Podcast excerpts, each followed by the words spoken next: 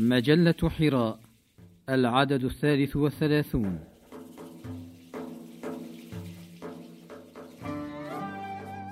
قصة إنسان في رحلة الحياة بقلم الدكتور حسين زايد.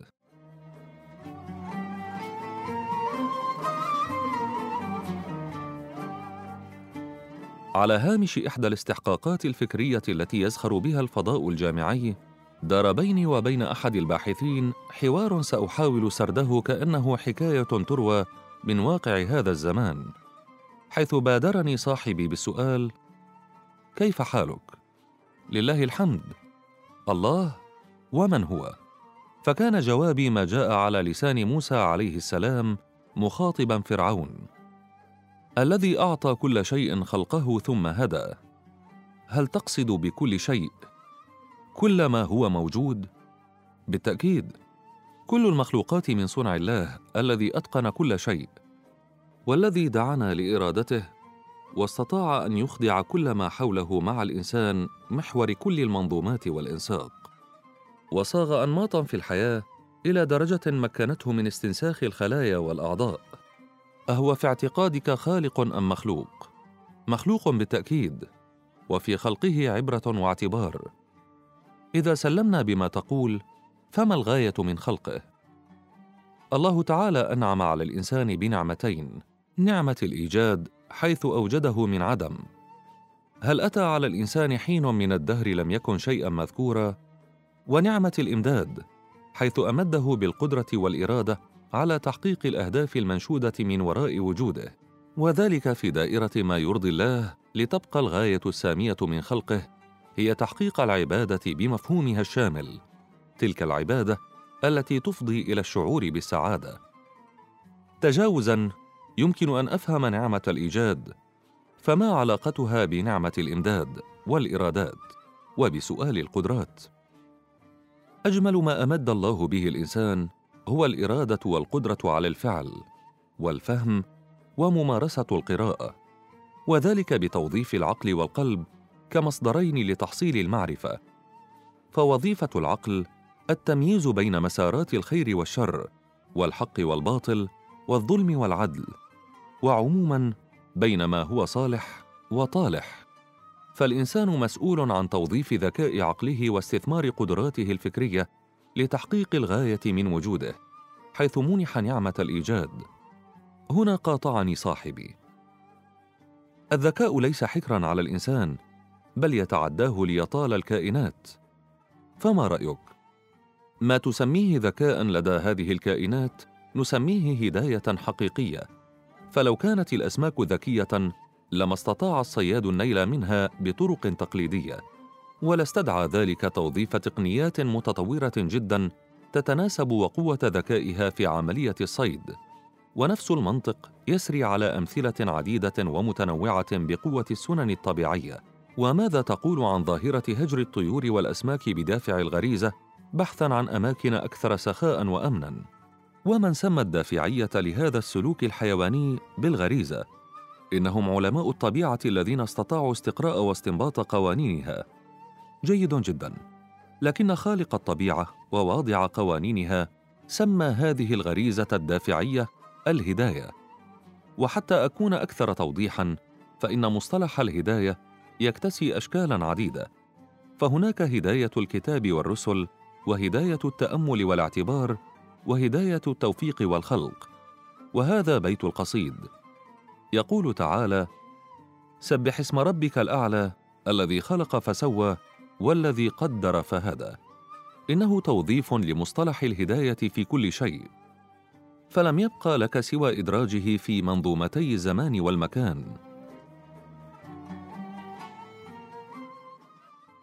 نحن نساق إلى الله بالزمان. ذلك الوعاء الذي نسعى جاهدين لملئه بما هو مفيد. فتلك صحائفنا نملأها بما نشاء.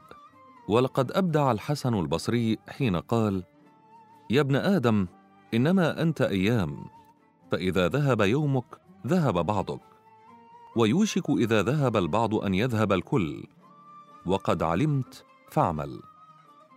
هكذا أضحى لزاما أن نملأ وعاءنا الزمني في إطار الحيز المكاني الذي نتحرك فيه بغية الحفاظ على الميزان.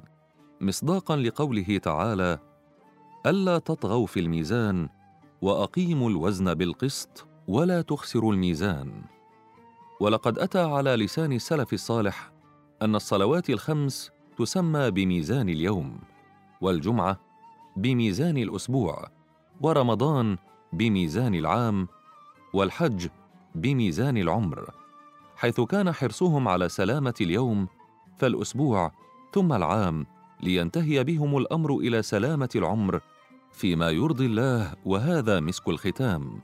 فعامل الزمان هو الذي يتحكم في وجودك ومظهرك وقدراتك فلقد خلقت من ضعف ثم وهبت قوة ليشتعل بعد ذلك رأسك شيبا حتى لا تعلم بعد علم شيئا. إنها سنة الله في خلقه حيث جعل الزمان عنصر ردع وقهر للإنسان كي لا يزيغ وينحدر إلى مسلكيات ومنعرجات من الفساد.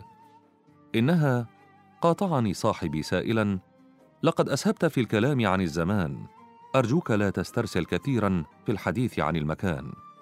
المكان هو المجال الذي سخره الله للإنسان لكي يحيا ويتحرك فيه. ولكم في الأرض مستقر ومتاع إلى حين. فقبل خلق الإنسان أوجد الله المكان وأودع فيه نظاما تكوينيا بميزان وبقدر معلوم. وكل شيء عنده بمقدار. ونهى عن الفساد والعبث فيه. ولا تفسدوا في الأرض بعد إصلاحها. هذا النظام التكويني لا يستقيم إلا بإقامة نظام آخر هو النظام التشريعي. إذ يمكن اعتبار هذا الأخير لوحة قيادة ودليلا يحدد للإنسان الوجهة التي عليه أن يسلكها في الحياة. كما يحدد له هذا النظام طبيعة العلاقة مع الخالق وباقي المخلوقات. فإذا كان تعامل الإنسان مع ما هو موجود وفق التعليمات القرآنية الدليل حصل التناسق والتناغم المفضيان إلى التوازن وإلا ظهر الفساد بما كسبت أيدي الإنسان وعم أرجاء المعمورة وما حولها. ماذا تقصد بالفساد؟ الفساد منظومة أصبح لها آلياتها وأدواتها ومن يخطط لها ويدبر شأنها. كما أن هناك انماطا عديدة من الفساد نذكر منها الفساد الأخلاقي والتلوث البيئي والإعلامي وبصفة عامة محاولة تغيير اتجاه البوصلة والعبث بمضمون الدليل. هذا أمر طبيعي وتجل عادي للممارسات الإنسانية في الحياة قد يفرزهما المجتمع في حركيته. ليبقى سؤالي لك عن كيفية معالجة هذه الظواهر الإنسانية. ما تقوله صحيح؟ إلا أن الأمر يرتبط بمدى إدراك الإنسان لما يسمى بالميزان في منظومة الحياة وممارسته لعملية الفهم والقراءة الصحيحة. والإحسان في التعامل مع كل ما هو موجود.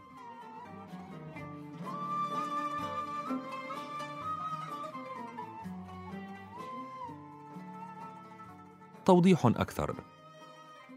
فيما يخص الميزان فإننا نعني به إقامة النظام التشريعي التكويني من أجل استقامة النظام لأن تعطيل النظام الأول قد يخل بالنظام الثاني وهذا يتطلب من إنسان هذا العصر امتلاك مهارات وتقنيات من القراءة والإتقان في الأداء والممارسة بما يحافظ على الميزان الناتج عن التفاعل بين النظامين المذكورين اعلاه ثانيا أما بالنسبة للقراءة فإن لكل نظام كتابا خاصا به كتابا مقروءا ومسطورا القرآن الكريم لمقاربة النظام التشريعي وكتابا منشورا ومنظورا الكون لمقاربة النظام التكويني.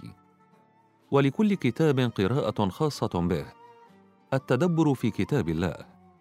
أفلا يتدبرون القرآن؟ والتفكر في خلق الله ويتفكرون في خلق السماوات والأرض. وممارسة القراءتين معا لا بد أن تفضي إلى استخلاص العبر والنماذج من روعة الخلق وعظمة الخالق. ولك في مختلف أوجه الإعجاز العلمي الطبي العددي خير دليل وأحسن القراءات وأجملها.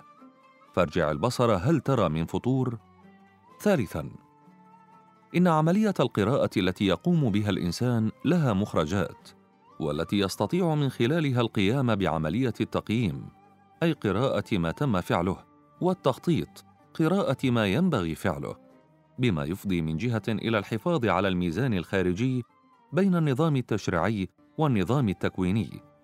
ومن جهة أخرى إلى تفعيل الميزان الداخلي في الكيان الإنساني بين القلب والعقل كمصدرين أساسيين لتحصيل المعرفة الضرورية لممارسة القراءة الصحيحة في الحياة. فسلامة الوجود الإنساني تبقى مرتبطة باستراتيجية تأهيل وتمكين هذا الإنسان. مهلا عن أي تأهيل تتحدث؟ أرجو تبسيط الأمور والمفاهيم من فضلك. حركة الإنسان تقتضي تأهيله وتمكينه من أجل بناء فقه التعامل مع الناس شخصية متزنة ومتوازنة تجيد وتحافظ على الموازين في أي مكان وزمان. وتحظى بعلاقة عبادة متميزة مع الخالق. وهذا يفترض في إنسان هذا الزمان الذي ظهر فيه الفساد بشتى تجلياته أن يمتلك المعرفة العلمية بجانب القيم الأخلاقية. فكل التوقعات المستقبلية تنبئ بظهور مجتمع الأخلاق على غرار مجتمع المعرفة الذي برز بدوره على حساب مجتمع المادة. جميل تصنيفك هذا للمجتمعات الإنسانية. فما هو تصورك لمجتمع الأخلاق الذي تنشده؟ أولى مدخلاته تبدأ بقوله تعالى قل رب أدخلني مدخل صدق وأخرجني مخرج صدق واجعل لي من لدنك سلطانا نصيرا. إنها قيمة الصدق كمفتاح. ثانيها فاستقم كما أمرت. إنها قيمة الاستقامة كخط. ثالثها وأحسن كما أحسن الله إليك. إنها قيمة الإحسان كعطاء. رابعها فاصفح الصفح الجميل. إنها قيمة الصفح كجمالية. وخامسها واصبروا إن الله مع الصابرين. إنها قيمة الصبر كمنحة. هذا التصوير القيمي يستوجب وضع الفعل الإنساني في الإطار الاستراتيجي للدعوة بغية تكريس وظيفة العبادة والاستخلاف. وهذا لا يتحقق إلا من خلال تحقيق ثلاثية التمكين التأييد التسديد لمجابهة تحديات هذا العصر. ولقد مكناكم في الأرض وجعلنا لكم فيها معايش قليلا ما تشكرون. والله يؤيد بنصره من يشاء. وما رميت إذ رميت ولكن الله رمى. هل بمقدور مجتمع الأخلاق إنجاز ما فشل في تحقيقه مجتمع المادة والمعرفة. نحن نقول بوجوب الحفاظ على الموازين تحقيقا للغاية من الوجود.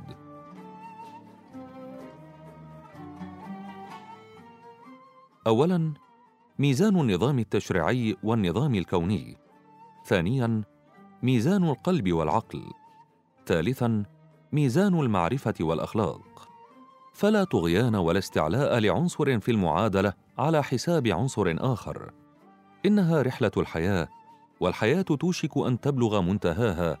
رحلة مسارها طويل وشاق ويتطلب إعداد الزاد. وتزودوا فإن خير الزاد التقوى. وإذا كان لكل رحلة نهايه كل من عليها فان. فنهاية هذه الرحلة تبدأ بقصة أخرى في عالم أسمى خال من ظواهر الفساد والممارسات الأرضية حيث يبدأ مسلسل جديد في إطار ملحمة رهيبة تتشكل عناصرها من عملية حساب وعرض كتاب وعدل ميزان ليس كموازين الدنيا في دار أخرى تدعى الآخرة. هنا ارتجف صاحبي عندما انتقلت بفكره من عالم الدنيا الفاني حيث هدف الإنسان هو البناء المعماري وامتلاك الأدوات والانسياق وراء الشهوات إلى عالم الخلود ثم استدرك قائلا ما الهدف من الانتقال لعالم آخر والحديث عن قصة أخرى؟ انتقال حتمي من عالم مشهود إلى عالم غيبي يسأل فيه الإنسان عن عمره فيما أفناه حيث صاغ قصته في الحياة وحان الأوان لعرضها بكل تفاصيلها وفصولها أمام ملك الناس بشهادة الملائكة والناس في مشهد رهيب اسمه يوم الحساب ليقرأ كتابه بنفسه. اقرأ كتابك كفى بنفسك اليوم عليك حسيبا. مصطلح القراءة من جديد. اقرأ. اقرأ. أجل اقرأ. لكنها قراءة ما قدمت لحياتك من غير زيادة ولا نقصان. فإذا كانت قراءة الدنيا قراءتين فقراءة الآخرة قراءة واحدة أمام الواحد الأحد. وهذا إثبات آخر لوحدانية الله حيث لا يزيغ العقل ولا القلب أمام عظمة الخالق. وأنت في ضيافته وقد انتقلت من عالم العمل بدون حساب إلى عالم الحساب بدون عمل فإما جنة ونعيم أو نار وجحيم. وهكذا يسدل الستار عن تجربة الإنسان ورحلته في الحياة. إنها روعة الخلق وحكمة الخالق أمام جهل المخلوق وعظم الأمانة. إنه كان ظلوما جهولا. ودعني صاحبي وهو ينزف عرقا مما سمع وأنا أدعو له بالهداية هداية التوفيق مستحضرا قوله تعالى سبح اسم ربك الأعلى الذي خلق فسوى والذي قدر فهدى. الله حياك. بعد مغادرة صديقي حاولت إعادة شريط الحوار بتفاصيله مسائلا نفسي عن سبب التقصير في التواصل بين الناس. إذ غمرني إحساس غريب بأن شيئا قد تغير في نفسية صديقي الذي كنت ألمس السخرية والاستعلاء في أسلوبه حيث كان سؤاله الأول من هو الله؟ ليودعني بسم الله. فسبحان الله. ادفع بالتي هي أحسن فإذا الذي بينك وبينه عداوة كأنه ولي حميم.